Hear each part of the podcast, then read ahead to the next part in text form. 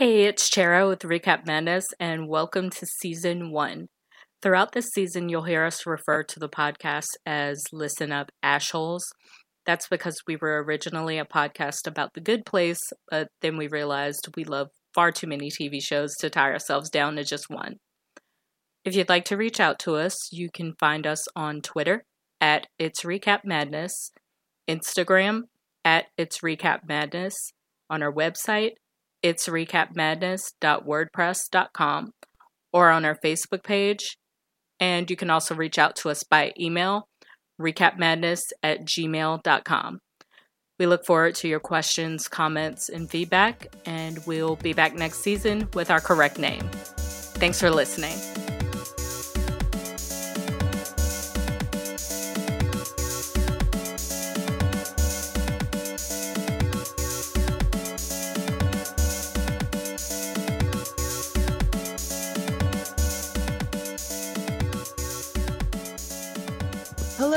Everyone, and welcome to Listen Up Ashholes. I'm your host, Joelle Monique. As always, I have my lovely co-hosts Mel and Shara, with me today, and we are very excited to be talking with, to you guys about the trolley problem. This is one of the highest rated episodes of season two.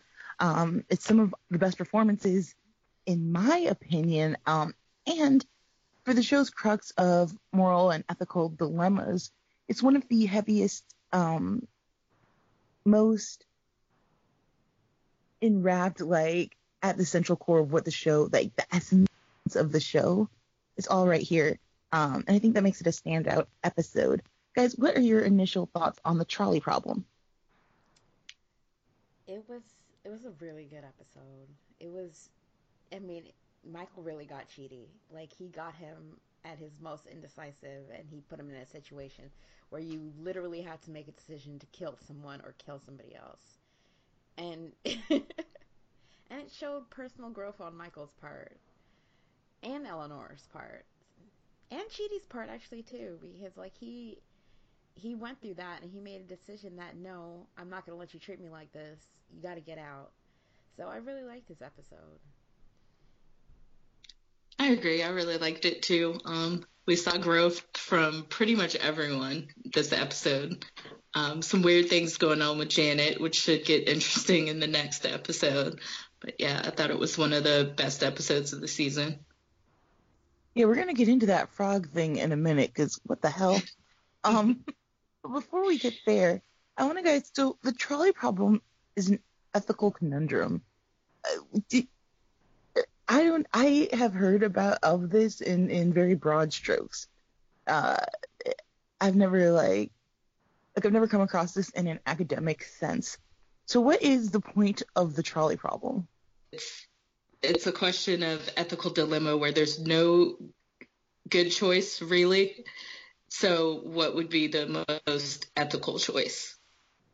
And because it's ethics, like we don't have like like it, it it's hard to strip it down to black and white. Yeah. As, as we learn as we go throughout. So, what as this problem is being introduced to Michael, it's kind of hilarious how um challenging it is for him to grasp the simple concept of it. He's like, "Oh, we could definitely just, you know, add a piece or we'll make sure it chips off right so that we can pick up the other dude. So we'll just kill everybody." Right? That's well, this experiment kill the most people did you guys get a sense of like a deeper understanding of Michael based off this? Like for so long, I'm kind of like, oh, like torturer, and he kind of is looking for acclaim. This, this I feel is the first time I've seen him really enjoy his job. I think in a lot of ways he was torturing in the way that he's always wanted to. That kind of subtle mental torture that he enjoys throughout this episode. How did you guys feel about Michael um, as he worked through this problem? I mean, it's the torture he he wanted when he first made the the fake good place. It's that kind of psychological torture, and it worked. and he was so happy. That's the happiest we've seen him in a while because it was working. Just watching, you know, putting Chidi through this experiment over and over and over again with different incarnations of it, and poor Chidi being covered in viscera and getting increasingly more upset. I mean, he was happy. He was happy he was back to his old torturing roots. It's the first time he's actually achieved his original goal for the good place, or the fake good place, rather. So he it, it, gives a lot of insight into who he is and like what his original goals were for mm. that particular area. Yeah. As we see the problem presented to the group, uh, Chidi's having kind of a struggle because everyone's sort of in their own worlds. Uh, um, uh, Jason kind of just wants to play trains. Tahani at first is like, well, you know, of course you're going to save as many people as you can, but not before mentioning that, you know, she's only ever been on James Franco's ironic trolley, which let me pause here for a minute. What is an ironic trolley? I have no idea. I don't know. I, don't, I pictured I like a trolley. I pictured the mall trolleys. Have you seen these? Are the... yeah. I was like, does he just have like a mall trolley in his house? Like an adult mall trolley that takes them to one strange place to another strange place. Knowing James Franco, it'd probably be a kid-sized trolley anyway. it's true. Oh no. Um. So the other thing I love about this episode is um Chidi's kind of officially running a classroom. We've seen him do this a little bit here and there before, you know, especially throughout season one, lots of books, but it always sort of felt like homeschooling where this feels more like um like a schoolhouse. The idea of having him write have Michael do like the writing on the board, humans equal good. I'm not even quite sure what that's supposed to hammer home other than like please don't torture us for fun. I, I like seeing him in charge and confident, you know, before he gets put through the ringer. How do you guys feel? Like, would you guys like to have Chidi as a teacher? Uh, I think he. I think so. I wouldn't want to take a more philosophy class, so I'm like stuck there. But I think he he's a really good teacher. I mean, he finds different ways to reach students that um, don't connect. He he really tried to get Michael to connect with uh, the sort the course material. So he he tries to use different ways to get his students to connect, and that, that's always a good sign in a teacher. Yeah, he's definitely a good teacher. Um, he's managed to reach both Eleanor and Michael, and I think to some extent Jason and Tahani as well. So definitely think he's a good teacher, but I don't think I would want to take a philosophy class because he can't make a decision still. So. I mean, Jason got a C on that paper. That is A. We're talking about the man that's happy with the Pikachu balloon that he then taught. to get Jason to get a C on a paper, that's amazing. That is an achievement. Totally. Um, so, in remembering that they're all doing this to try to earn a spot in the good place, before we get into them having to do the physical trolley challenge, do, where do you guys think they are in their class? do you think anybody is close? Maybe who is the closest to earning a spot in the good place? I still think it's Eleanor. Because she had the insight to realize what Michael was doing by acting out and to confront him about it and to get him to apologize to Chidi in order to get back into his good graces. So I think she's making the most progress right now. Yeah, I'd have to go with Eleanor as well. And Eleanor is just a lot smarter than anyone gives her credit for. It's true. I feel like looking at the rating systems of how people get placed, that Chidi might be edging out Eleanor just a bit. Um, not again. This is before we get on the trolley. We're on the trolley. He is like confident, patient. He's willing to like. He's teaching a whole bunch of people. Um, he, he seems to be doing really well. And in making these smaller, not life decisions, he's been doing a pretty good job um, in his own daily life. But then, of course, Michael can't help himself. He can't. Uh, he can't really understand the problem in a theoretical sense, so he makes it literal and he puts them on the train. And now Chidi has to make an actual decision, which, as we know, is one of the things that landed him in the bad place that first time that he just does not make a decision, were you guys like, no, Chidi, come on. Like, obviously this, like, if you had to do this for real, it would be like the hardest thing ever. Like, you don't want to kill anyone. And by not pulling you, essentially say, I'm not taking responsibility for anything that happens. I'm just letting the universe do its thing. But man, I, I don't know. I was rooting for Chidi to pull a lever, to just do something. How did you guys feel? Well, he did pull a lever. He pulled several levers. not the first time. Not his very first time. well, not the first time. The first time he was just being Chidi. But after that, he did pull the lever, and then he did, you know, make choices on who to sacrifice and who not to sacrifice until finally he got to the last one where whether or not he should uh, kill Eleanor and take all of her organs. then it was too far. Then they had been doing it for too long. But Chidi was making some choices, and that shows some growth in him. That's true. That's true. Although to his credit, like there was a win situation because every time he thought he had a decision made, Michael would throw something else in. So he did pretty well. And this, is why, and this is why I felt Michael was really like soaking in the torturing aspects. I'm still not sure like if we can trust Michael. Like eh, like and after seeing this, I super don't trust Michael. You had to know what you were doing to Chidi. Like this is his worst nightmare. I'm gonna maintain I never trust Michael.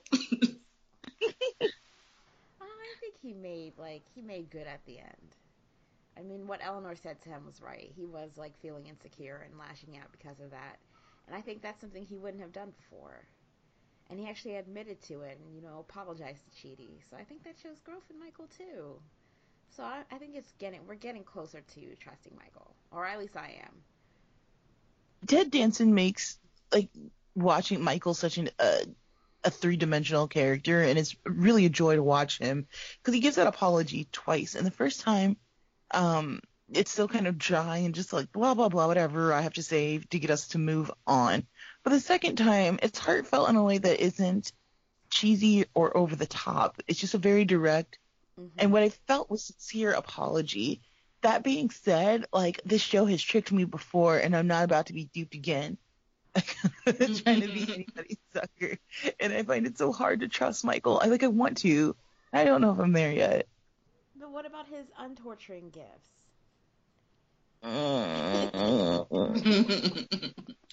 Bribes are not gifts. Not even if it's a never-ending shrimp Spencer. or a super giant diamond. But one of them had white chocolate sauce, and that is not a gift. And she kept eating it, though. She kept eating it. I don't think Eleanor can help herself when it comes to shrimp. I think she was just gone. yeah, I don't know. I I enjoyed like really bringing that question home because for like a lot of people choose um utilitarian when we're looking at the tracks. You're like, of course, it must save like the most people. But if you had five William Shakespeare's or Santa, do you do you choose Chidi's decision? Chidi saves one Santa over five William Shakespeare's, but me, I would definitely have saved the Shakespeare's. What about you guys? Um, Santa brings so much joy to so many people. that's kind of I, that's kind of how I saw it. I'm like, he brings joy to so many children. So I can kind of see why Chidi saved Santa over Shakespeare. Maybe Chidi's not a Shakespeare fan. I mean, uh, it depends. Does his, does his work still exist if he's if you kill him? Is this before or after he wrote everything? If it's after he wrote everything, then mow him down. But if it's before, then you know that brings up another conundrum. To your guys' earlier point that Eleanor was the most advanced and maybe the closest to getting into the good place, she certainly demonstrates that when she calls Michael out for torturing Chidi, and she starts talking about the classic Shellstrop, uh, which is the idea that when she's uncomfortable, she like throws a bomb on things, like she makes things awkward or says things she isn't supposed to, anything to shake up the moment and take attention and focus off of her.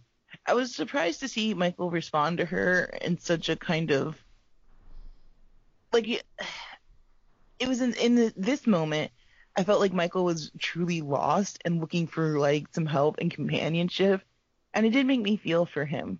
but it also makes me worry for Eleanor because she has never like really trusted and loved people, and I'm afraid that he's going to flip that on her and do more damage than good.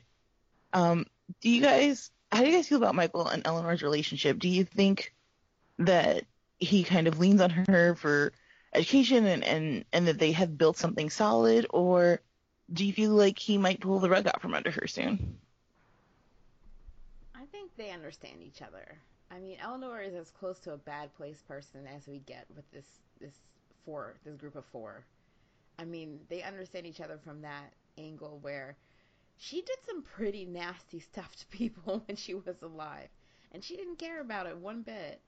And that feels like you know a bad place person living in our world. So I think they understand each other on that level, and that's where they're working from that understanding of each other. She sees him as like who he is and he knows who she is. So they're you know i don't know if it's like a relation so much as relationship so much as them understanding each other and working from there.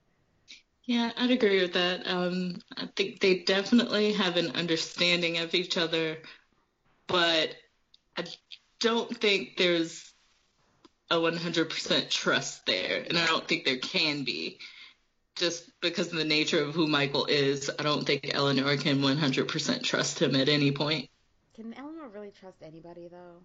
I mean, she's getting there, but at the moment, can she really trust anybody? No, probably not. I don't think so.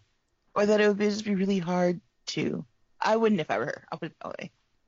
Um, in this episode, we also see Tahani and Jason start going to therapy, which is hilarious. I love Tahani, but girl, her her like uh yeah no Jason feels like he has no space in this relationship, and uh he feels like I don't give him a voice, so he's good here. Let's talk more about me. I worry for Tahani's soul. I'm not sure she's going to get closer to the good place because her progress is slow. what did you guys think about Janet as a therapist? I would love Janet as my therapist she was so warm and inviting and just non-judgmental. I just love that. I'm like, I would love her as my therapist. Janet is amazing in all things. Oh, there's there's no bad time for Janet to be present. I'm still weirded out by Tahani and Jason. I don't understand it. He, guys, why why does Tahani and Jason work? Like why what makes them a good couple because all I see is like I feel like maybe they're just really good sex buddies. I don't know if it's forever, and I don't I don't get what is making this work. I think for Tahani, it's Jason is nice to her, and he's pretty to look at, and he's good in bed, and she, he he's something different than what she's had before, and it's not like she has a lot of options here. So I think uh, that's what Jason is for her. Now for um, what Tahani is for Jason, I have a little bit more trouble figuring that out. I guess because she's pretty and she's nice, not to him, but she's very glamorous. Um, he likes shiny things, and she's kind of shiny. He likes that she's smart brained. Yes, smart brained. it's an odd relationship. It is. Yeah. yeah. They're both very pretty. That's all I've got from that is that they're pretty and he's nice to her, but it does not work in the long term. I mean, there there are a few options. I mean, it's just the four of them. That's true. Yeah. Pickings are slim. It is very slim. I mean, I would I could picture Tahani with Chidi more than I could picture Tahani with Jason. Except Chidi wasn't gonna go for that. So Tahani belongs I... to Eleanor. I can also picture that too. Would you guys continue to sleep with someone who referred to sex as pounding it out? oh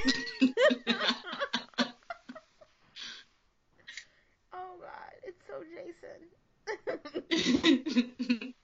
It's so Jason though. And he's so sweet. He's so sweet. So if it was Jason, probably. Uh, I'd have a hard time with that one. Like just just stop talking. Don't say anything else. I do Okay. feel for Jason. I do feel for Jason when he says, "Here's the thing: I'm nice to you, and you're mean to me." Yes. There's something wrong about that, but I can't put my finger on what it is because oh, I've been there, Jason. I've been there. Name's mean, but like I love him. it's hard. Um, and to me that revealed a lot. Like Jason's so emotionally stunted that I think what's interesting about his character is that you kind of get to watch him explore what it means to be having these feelings instead of always running away from them or like going to do a dance competition or like a quick B and E. Like he has to sit here in this space and think about like why he's having this feeling or emotion. And maybe that's what's really working for Jason and Tahani is that like mm-hmm. neither one of them has ever sat in their feelings. Yes. They they're both very much escapist emotionally. I think Jason might be more in tune with his feelings than Tahani, though. Because Tahani's been like in mostly superficial relationships. Whereas Jason had like some like hardcore relationship with his bros, like his dance crew and all of that. Like he was really close to them. And he understands like, you know, being with somebody and like he he was in tune enough to like know why he was with her. Whereas Tahani's still like, what what the hell is happening? Why am I doing this? this doesn't fit in with my image. And I guess that can be one of the positives of their relationship is that Jason is kind of forcing Tani to actually own up to real feelings for the first time ever. Yes. Yeah. And that's hard for Tani. Especially hard for Tani because she's with Jason and not some socialite or actor or, you know, royalty. Definitely. I also feel like it might be hard for Janet now. Janet's had a lot going on this episode, but before we get into all the things happening to her and the good place, I wanted to ask. I really thought, like, y'all know that I ship Janet and Jason. Like, I love them together, and I thought maybe she would bring it up or talk to him about it. I know we've been rebooted and they haven't done anything in this world, this reboot, but man, I was really hoping for some Janet Jason action. Well, I don't think she can because her whole her whole uh, goal is to make them happy, and to make them happy is to fix Tahani and Jason's relationship. That's Even- interesting. Yeah, Yeah. And she can't throw a wrench in that by saying, "Hey, remember Jason?" Well, you can't remember, but like once upon a time we were married, and technically we still are married, kind of. Because I don't think reboots erase marriages. yeah, I wonder how that works there. Right? It's the afterlife, but it's the bad place, but designed as a good. I don't know. It's confusing. I. That is true and accurate, and I don't care. I want to bring them back. Let them be a couple. Janet deserves her happiness. Um, but Janet might be a long way from happiness. She's like hiccuping up frogs. She loses a thumb, and now the entire foundation of the good places we know it is just shaking. It's like Earthquake City up there. Y'all, what the hell is going on with Janet? Oh, Janet, Janet, Janet. I didn't catch this the first time I saw it, but I catch it the second time. She only glitches when she says how happy she is for Tiny and Jason. She's like, I'm so happy for you. Throws up frog. yep. I'm so Oh, happy. Ugh. This is working. Earthquake. I didn't catch that. Yep. I think our favorite not lady has some feelings she's hiding.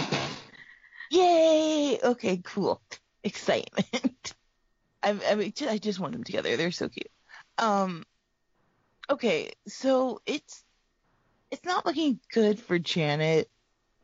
Do we trust that Michael can fix this problem, or do we think this is something that like Eleanor or no, probably just Eleanor or Chidi is going to have to fix? I think Michael has to fix it. He's the only person that understands the Janets. Hmm. I don't know. It's gonna have to be more of a group effort. Mm. Because Michael's not exactly the best at figuring out emotional issues. But even Janet doesn't realize it's an emotional issue, though. She just thinks something's wrong with her. True, true. Yeah. Eleanor's usually the best at that kind of thing, though, to me. So then, in order for Eleanor to fix it, Tahani and Jason are going to have to come out of, of their like little closet and admit what they've been doing. Has to come out anyway.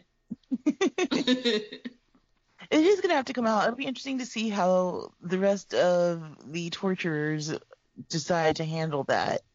Um, because if they're together and they're happy, then it's not quite working. I don't know. The facade seems like it's really thin, and they were talking about how they were going to have to speed up because the likelihood that they're going to be found out soon is increasing just because they've been doing this for so long. Um, then you know they're all kind of preoccupied. All the torturers are preoccupied with their own thing. They have a freedom that I don't think maybe they're allowed in other spaces. Mm-hmm. There were interesting world building moments. I'm looking forward to next week's episode, which is entitled Michael and Janet, um, which makes me think we're going to finally get some backstory on them, which is so exciting. Um, I really want to know more about like who Janet is and what she's up to and where she comes from. And also, I guess her, like how her and Michael became who they are today, because they're definitely super fascinating and, um, definitely the closest of anybody in the good place. They've been doing this for a hot minute, Yeah. even though constantly rebooting and killing her. But she comes back with all of her memories, so it's like a temporary nap. It's just a light, like forced sleep. It's okay. what do you guys hope to see next week? I want to see more on the Janet situation. Just like what's going on, why, how they're going to fix it. I want Janet to confront Tahani and Jason. Oh, we were married. We married. we took vows. I love that. Until next week, where can the people find you? okay, I am um, Jane underscore Anon on Twitter. I am Wild Young Charm on Twitter. And I'm Joelle Monique. And you can find me all over the internet at Joelle Monique. Thanks so much for joining us, guys. Please remember to rate us, uh, leave comments, help people find us, and join the conversation.